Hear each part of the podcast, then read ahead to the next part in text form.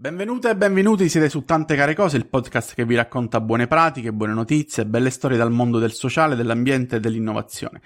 Come sapete amiamo le persone che grazie al proprio impegno, al proprio lavoro, all'attivismo o da un'idea riescono a cambiare in meglio la vita di qualcun altro e a creare un vero cambiamento. Su tantecarecose.com potete trovare quotidianamente una buona notizia per cominciare nel migliore dei modi la giornata. Oggi siamo felici di ospitare Orazio Vittorio, ricercatore scientifico, lo vedete qui a fianco, lo salutiamo. Ciao Orazio. Parleremo con lui di alcuni argomenti che Ciao, riguardano Luca. la sua attività. Grazie dell'invito. Grazie a te. Parleremo con lui appunto di alcuni argomenti che riguardano la sua attività di ricerca. Eh, lo ringraziamo intanto eh, per essere qui con noi e diamo il via al punta- eh, sì, e diamo il via alla puntata con la sigla.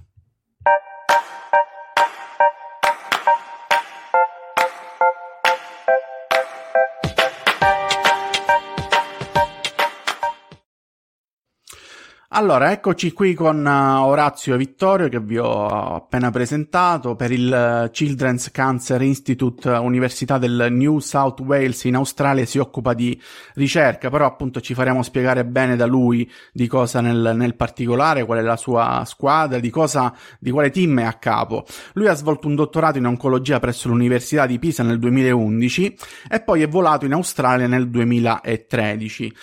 Questo passaggio, insomma, dalla Sicilia all'Australia, eh, vorremmo un po' eh, sottolinearlo. Cioè, mh, Orazio, ci racconti un po' di cosa ti occupi, cosa ti ha portato lì e per cosa fai ricerca? Grazie Luca della tua ospitalità a, tare, a tante ca- care cose.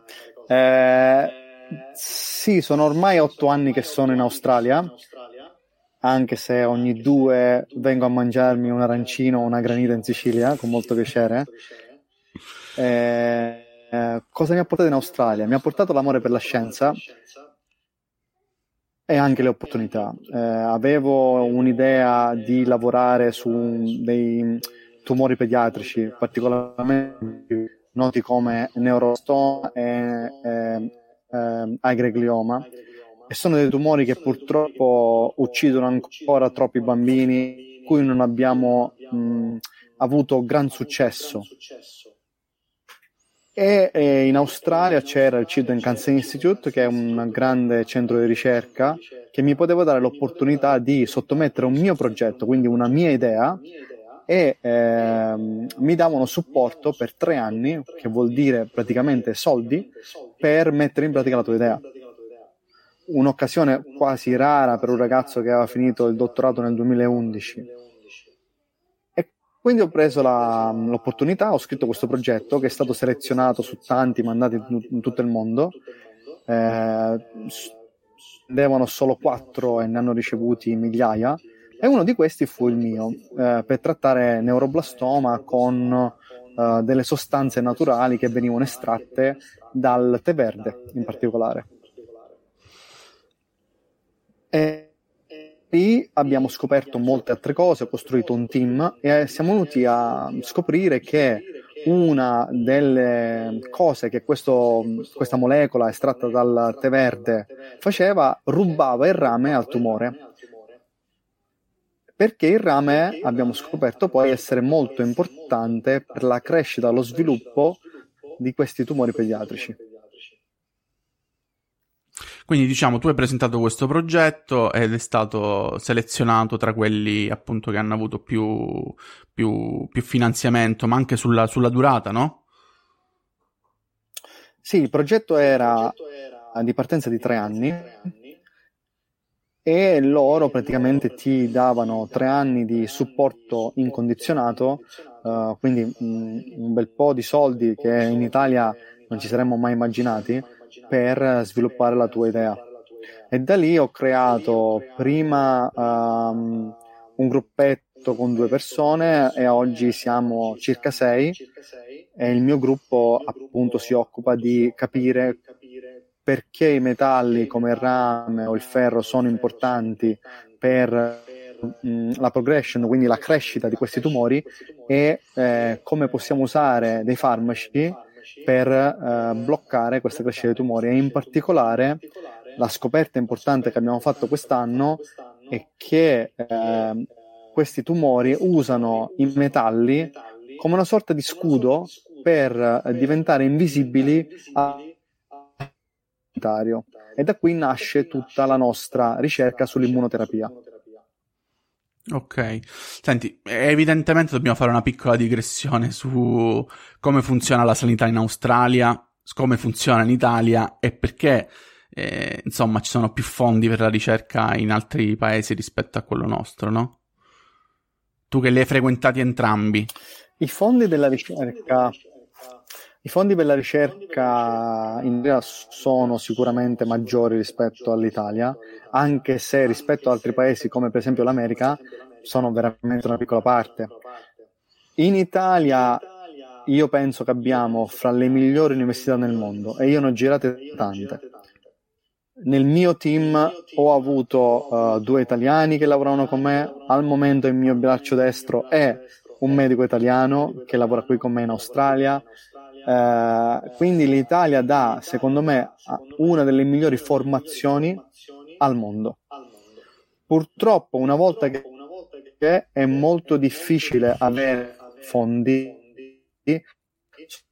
soprattutto se non sei conosciuto nell'ambiente eh, e vuoi andare avanti con una nuova idea, è molto difficile. Ci sono dei casi che ce l'hanno fatta, eh, ma è molto raro. I fondi di ricerca in Australia sono anche molti perché in Australia riceviamo tantissimi fondi da donatori. Donatori, Quindi persone private, praticamente industrie eh, che non hanno niente a che fare con l'ambito medico in verità, ma sono persone che eh, si sentono di donare una parte dei loro introiti alla ricerca magari persone che nella famiglia hanno avuto purtroppo a che fare col cancro e nel loro piccolo vogliono aiutare. L'80% delle mie ricerche è supportato da donazioni private. Mm. Senti, leggevo che il tuo, progetto, il tuo progetto è cofinanziato anche dall'aeroporto di Sydney, no? A maggior ragione, diciamo, rientra in questa cosa che, che stai dicendo. Sì, e ti spiego cosa hanno fatto, è una cosa bellissima. Praticamente tutti ehm, i lavoratori dell'aeroporto si sono, tra virgolette, autotassati, cioè ognuno di loro ha donato quello che poteva dal loro stipendio. E in un mese hanno raccol- raccolto circa 400 mila dollari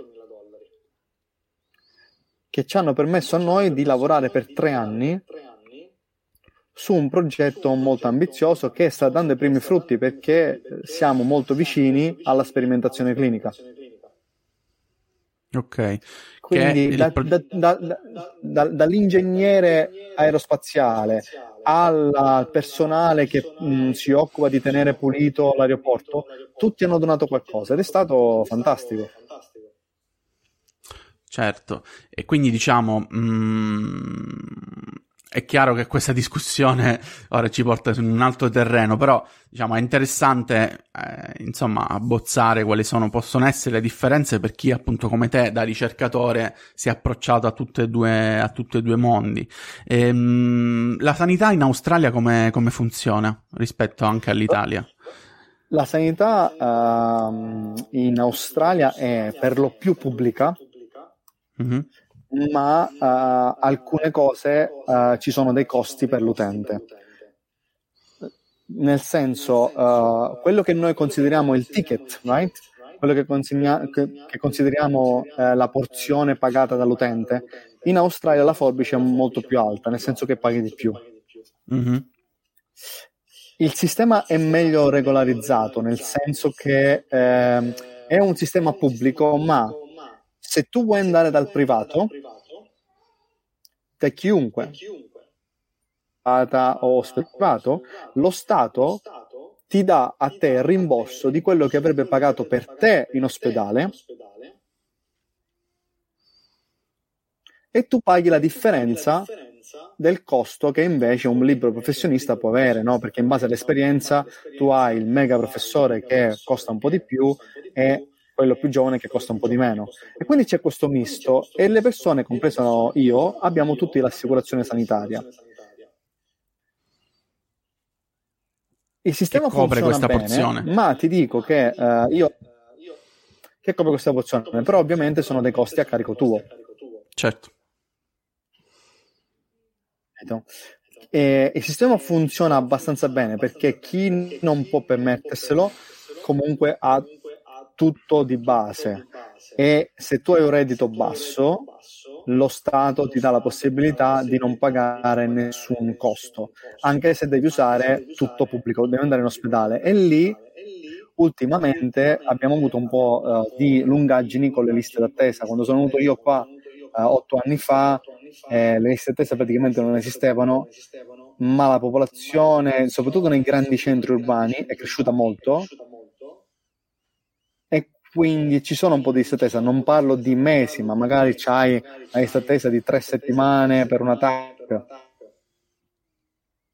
se la vuoi fare in un ospedale particolare, poi se la vuoi fare privato, pagando solo una piccola differenza, la fai il giorno dopo.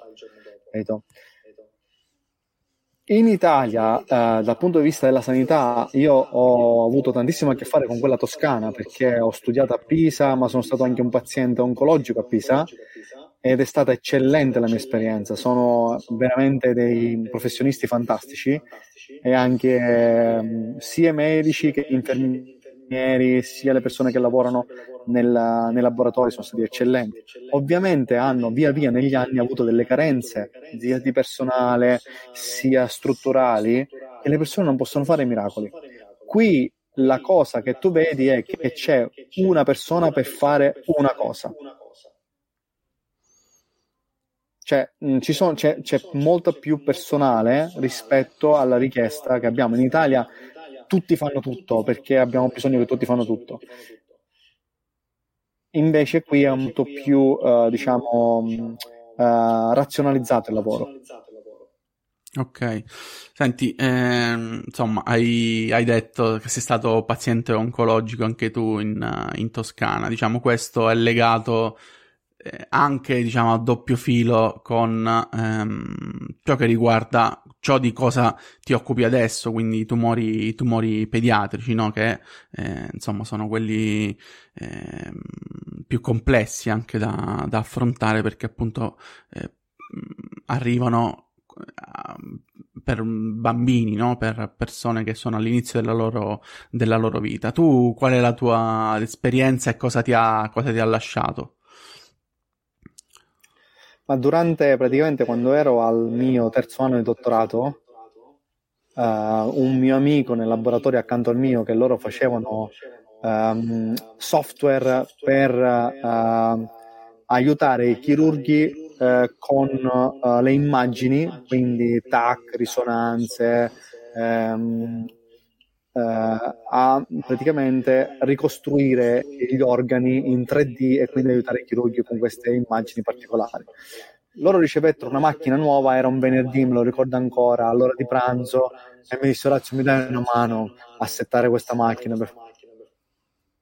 eh, fammi finire il panino, mi prendo il caffè e ti do una mano e mi sono prestato a, fare praticamente questa FIA per stabilire gli assi della, ma- della macchina e loro inquadrarono prima il mio um, uh, fegato e poi i reni e quando arrivò al mio rene sinistro questo ragazzo si è fermato e mi ha detto ma c'è una cosa strana e da lì praticamente tre ore dopo ero dentro un attack eh, e eh, due settimane dopo operato per un tumore a rene maligno, molto aggressivo, che se lo scoprivo in ritardo avrebbe, mi avrebbe ucciso prob- probabilmente, perché in un ragazzo giovane non ti dà sintomi finché non è tardi.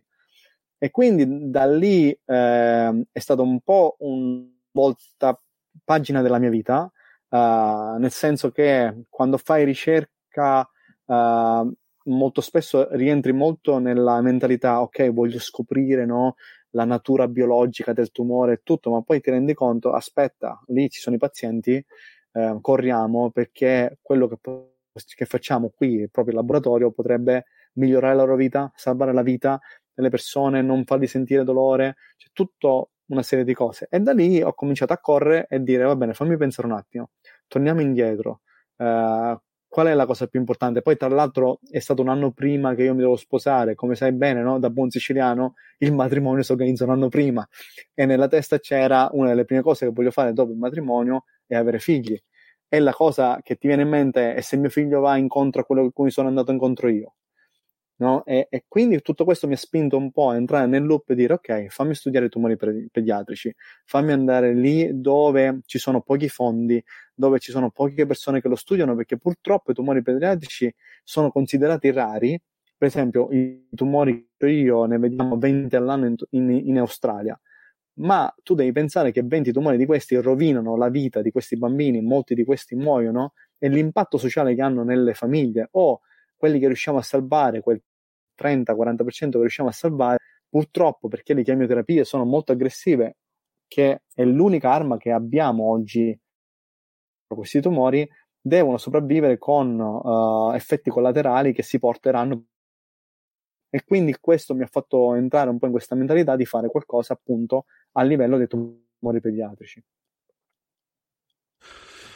Ehm, Ecco, questo ci ricollega un po' a mm, una questione, diciamo, che mm, in Italia sentiamo, si sente spesso, no? Che riguarda il fatto che mh, mm, il cancro, il tumore, insomma, sia quasi una parola, sia quasi qualcosa da celare, no?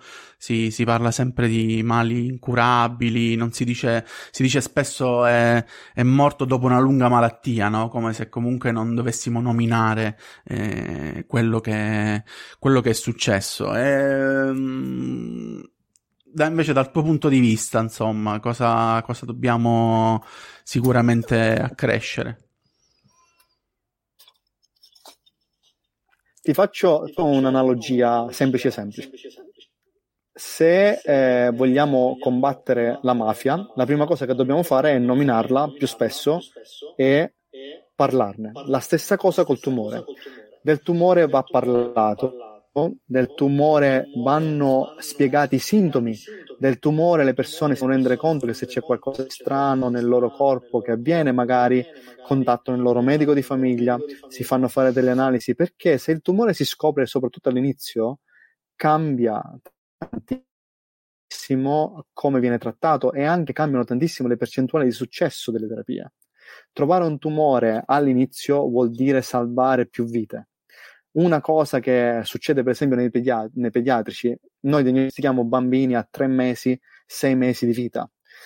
I bambini eh, purtroppo non parlano, quindi non ci possono dire se hanno dei problemi, piangono, non si capisce perché. Molte volte arriviamo sempre tardi a diagnosticarli. Quindi parlare di tumore nell'adulto abbiamo fatto salti eh, tantissimi buoni eh, risultati con uh, le terapie e con le percentuali di guarigione. Quindi parlare di tumore, parlare di successi, parlare che in verità questo male si sta cominciando a sconfiggere. Se tu guardi tutte le, ehm, le statistiche, vent'anni fa di tumore al seno si moriva, oggi tumore al seno il 90% si guarisce. Eh, ci sono dati straordinari di leucemia Vent'anni fa si moriva al 100%, oggi salviamo l'80-90% dei pazienti. Questo perché la ricerca ha fatto passi a gigante come, con tantissime persone che hanno contribuito sicuramente, ma anche a livello diagnostico siamo molto più bravi a trovarli, a trovarli prima. Quindi è importante parlarne e parlarne tanto. A proposito di questo, diciamo appunto parlarne e soprattutto fare, fare, prevenzione, secondo te in quest'ultimo anno che ha avuto a che fare ovviamente con, con una grande pandemia globale, insomma qui non ci sono distinzioni tra Italia e Australia, e cosa, cosa, è successo dal tuo punto di vista diciamo di ricercatore presso una grande eh, università? Per, per noi è stata una tragedia uh, un, per due punti. Uno, purtroppo, perché gli ospedali non potevano essere aperti a persone che non avevano Covid perché tutti eravamo in emergenza. Le persone non potevano essere diagnosticate, quindi è un problema molto grosso. Eh, vedremo, tu vedrai i numeri di purtroppo persone che moriranno di più di cancro dopo questa pandemia perché verranno diagnosticate tardi, perché non sono state potute curare o perché non hanno potuto fare quel ciclo di chemioterapia quando doveva essere perché l'ospedale è stato chiuso per il covid insomma e questo è stato mondiale dovunque. Quindi purtroppo è stata una catastrofe da questo punto di vista ma ancora peggio quello che mi ha colpito tanto è stato che abbiamo dovuto posticipare i clinical trial. Ti racconto una storia um, personale. Noi abbiamo un clinical trial per un tipo di tumore cerebrale che si chiama DIPG che purtroppo c'è zero percentuale di guarigione vuol dire che i bambini vengono diagnosticati in 12 mesi, massimo 24 mesi, muoiono tutti. E noi abbiamo messo su un clinical trial super innovativo con dell'immunoterapia, sponsorizzato, quindi con i soldi lì, pazienti che non devono pagare niente, che dovevamo arruolare i bambini e trattarli eh, quest'anno nel 2020, non l'abbiamo potuto fare a causa del Covid, siamo stati bloccati dalle autorità per mille ragioni, che siano giuste o sbagliate, ti dico solo il mio punto di vista, e alcuni di questi bambini che erano stati arruolati nel clinical trial sono morti prima di entrare in questo clinical trial. Avremmo potuto allungargli la vita? Avremmo potuto salvarli? Non lo so. Però per me è veramente una coltellata al cuore. Quindi eh, sono contento che ora le cose stanno andando meglio dovunque nel mondo. Noi ripartiremo quest'anno con il clinical trial, ma il Covid ha avuto un impatto negativo su tutto, su tutto. Eh, Orazio, mi parlavamo prima di immunoterapia. Tu pensi sia una strada, insomma, che, che sia importante nel futuro, no? L'immunoterapia, secondo me, è la migliore arma che abbiamo contro il tumore. Spieghiamo bene cosa vuol dire immunoterapia prima. Vai. Praticamente quando il tumore nasce, si sviluppa, di solito il nostro sistema immunitario dovrebbe vederlo e annientarlo. E in molti casi lo fa, e lo fa molto bene. Eh, però quando eh, vedi che il tumore comunque si sviluppa ugualmente, è perché il tumore, che è furbo, ha imparato, uno, a nascondersi dal sistema immunitario e a dirgli non ti preoccupare, non sono un tumore, sono un amico. E ha praticamente fatto in modo che il sistema immunitario non lo vedesse completamente. Ora, uh, e in questo modo cosa fa il tumore? Si espande normalmente in tutto il corpo, il sistema immunitario che è il nostro, uh, la, diciamo la nostra polizia che gira, vigila e dovrebbe uh, eliminare tutti quelli che sono virus, batteri, ma anche tumori, non lo vede e quindi lo lascia crescere. Cosa si è scoperto sempre di più? Che eh, ci sono diversi tipi di immunoterapia. una di queste, per esempio, è prendere le cellule del sistema immunitario, istruirle quindi fuori, a riconoscere il tumore e dirgli ehi sveglia, questo è il tumore, lo devi combattere, rimetterle dentro il paziente, quindi mh, endovena, e in questo modo uccide il tumore. Questo qui si chiama CAR T Cells Technology. Ci sono altre vie che sono le immunocheckpoint inhibitors, che vuol dire il tumore è bravissimo a nascondersi al sistema immunitario perché praticamente tira il suo freno, tira il freno al sistema immunitario e ci sono ora dei farmaci, tra l'altro uh, chi ha scoperto questi, queste molecole ha anche vinto il premio Nobel per una ragione, eh, che sbloccano questi freni inibitori dal sistema immunitario immunitario riconosce il tumore. Ma la cosa più bella è che l'immunoterapia è, secondo me, una delle poche armi che abbiamo contro le metastasi, perché le metastasi sono quelli che alla fine uccidono il paziente. Quando il tumore si espande, va in giro e colonizza eh, gli organi normali e in questo caso è difficile avere delle molecole che sono così potenti che riescono a ammazzare il tumore in giro nel corpo, è molto difficile, ma il sistema immunitario ha la potenza di pulire anche questo. Quindi io credo veramente, ora siamo all'inizio di capire come eh, il tumore ha,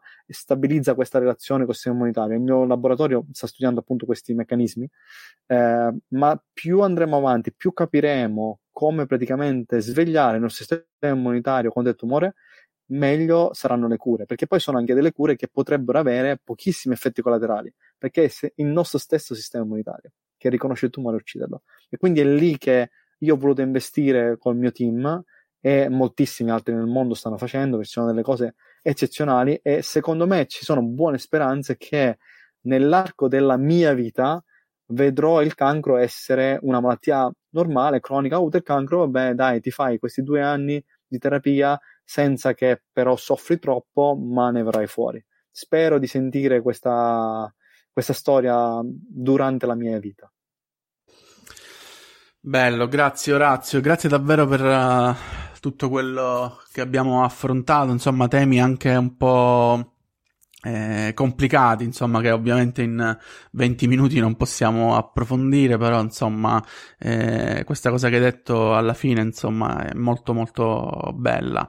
E, ehm, noi chiudiamo sempre le interviste chiedendo a eh, chi viene intervistato qual è la buona notizia che vorrebbe leggere domani sul giornale. Tu ti viene qualcosa in mente? Al di là del fatto che una l'hai appena detta quasi, no? Beh, eh, la notizia fondamentale sarebbe eh, trovata l'immunoterapia che può distruggere qualunque tipo di cancro, questo sarebbe fantastico.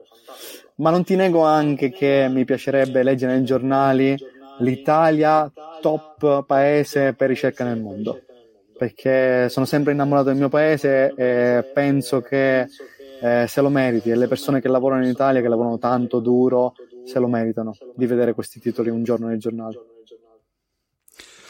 Va bene, Grazie, grazie davvero. Eh, dall'Italia e dall'Australia è tutto. grazie a tutti per averci seguito. Ciao. Grazie. Ciao.